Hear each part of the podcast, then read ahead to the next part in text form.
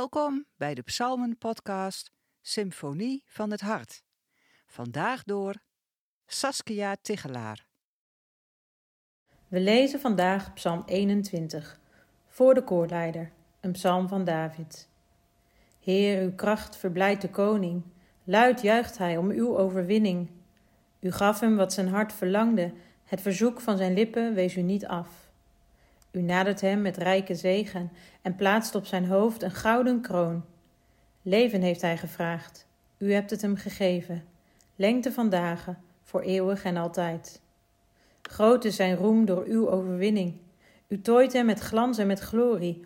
U schenkt hem voor altijd uw zegen. U verblijdt hem met het licht van uw gelaat. Ja, de koning vertrouwt op de Heer. Door de trouw van de Allerhoogste wankelt hij niet. Uw hand zal uw vijanden slaan, uw machtige hand uw haters treffen. U doet hen branden als vuur in een oven wanneer u verschijnt. De Heer zal hen in zijn woede verslinden, vuur zal hen verteren. Hun kinderen zult u van de aardbodem wegvagen, hun nageslacht uitroeien onder de mensen. Al spannen ze tegen u samen, al zinnen ze op kwaad, ze bereiken niets. Want u zult hen op de vlucht jagen, u schiet uw pijlen recht op hen af. Verhef u, Heer, in uw kracht. Wij zullen uw macht in liederen bezingen.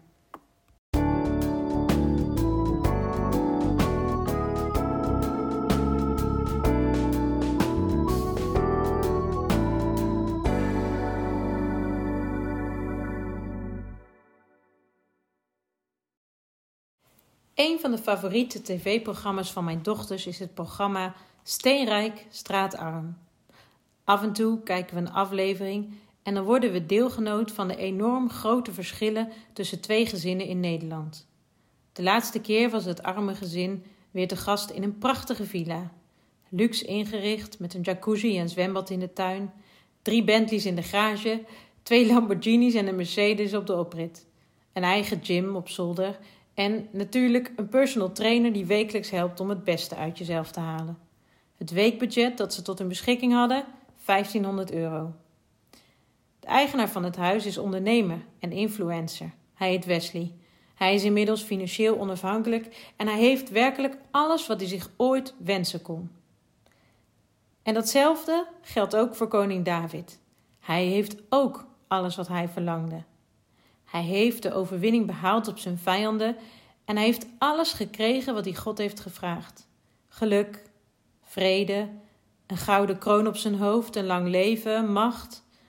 Maar er is wel een verschil met het rijke gezin uit het tv-programma.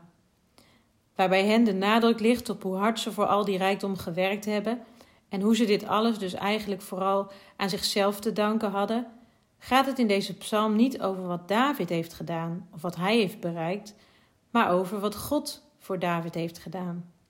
Alles wat David heeft is hem geschonken door God. En in elke zin van de psalm gaat het ook over wat God doet. Het begint al in vers 1. De koning juicht. Waarom? Omdat God machtig is. Hij is blij, omdat God hem laat overwinnen. Hoe komt het dat David alles heeft wat hij wilde?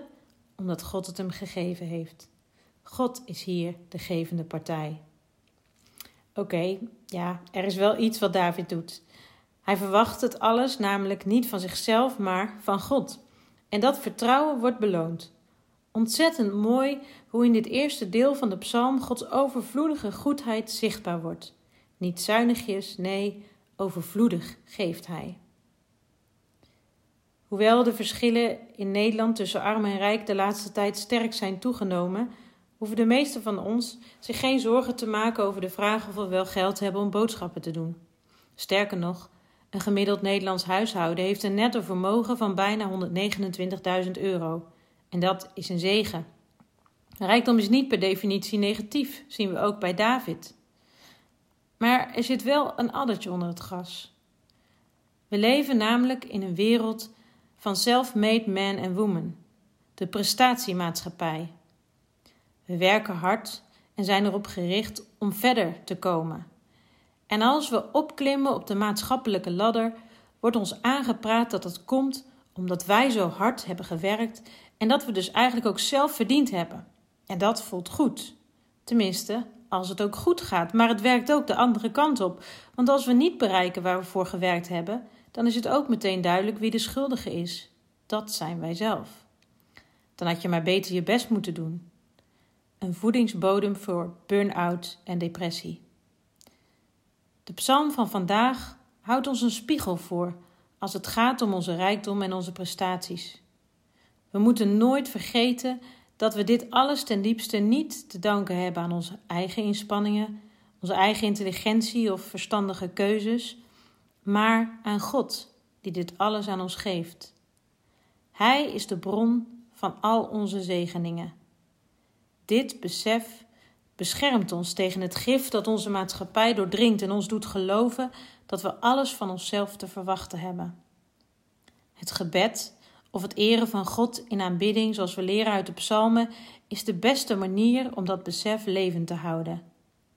Benoem elke dag weer waar je dankbaar voor bent. Laat je niet verleiden om steeds weer naar nog meer, nog groter, nog beter te verlangen. Kijk ook regelmatig terug en dank de Heer voor alles wat hij je tot nu toe heeft gegeven. Want juist in je aanwezigheid van God vind je echte vreugde. Zoals ook David dat ontdekt. Er wordt over gesproken in vers 7. Hij is dankbaar voor al die materiële zegeningen, maar de echte vreugde vindt David in de aanwezigheid van de Almachtige. Het gaat hem ten diepste niet om de zegeningen, maar om de relatie met de Heer. Ondanks zijn rijkdom verliest David dat niet uit het oog. Ik denk dat het tweede gedeelte gaat over mensen die dat juist wel uit het oog zijn verloren. Het zijn mensen die voor eigen God gaan spelen, die anderen onderdrukken en die zich verrijken over de ruggen van arme, onschuldige mensen. Het gaat over zieke systemen die maar voortwoekeren en waar geen einde aan lijkt te komen. Mensen die zich hier willens en wetens voor lenen, stellen zichzelf op als vijand van God. Maar dat wat het daglicht niet kan verdragen, zal geen stand houden als God verschijnt. Wij moeten misschien even slikken als hier staat dat zelfs het nageslacht van de vijanden van God wordt uitgeroeid. Vooral als we voor eigen rechten gaan spelen en zelf gaan bepalen wie dan die vijanden zijn. Ik denk niet dat dat de bedoeling is. Maar het mag wel een troost voor ons zijn dat er een moment komt waarop God al het kwaad er met wortel en al uit zal rukken. Ooit komt er een einde aan al het onrecht. En ook al grijpt hij nu nog niet in, hem ontgaat niets. Hij ziet ook die arme alleenstaande vader uit Steenrijk, straatarm, die door zijn vrouw in de steek gelaten is en die zich kapot schaamt dat zijn zoon moet werken om bij te dragen voor het huishoudgeld. Voor de ogen van de wereld is hij misschien een loser op wie met medelijden wordt neergekeken. Maar ik geloof dat mensen zoals hem ook recht zullen worden gedaan door koning Jezus. Hij is de ware Messias in de lijn van koning David die wij verwachten. God heeft hem gegeven tot zegen van velen en hem verwachten wij. Amen.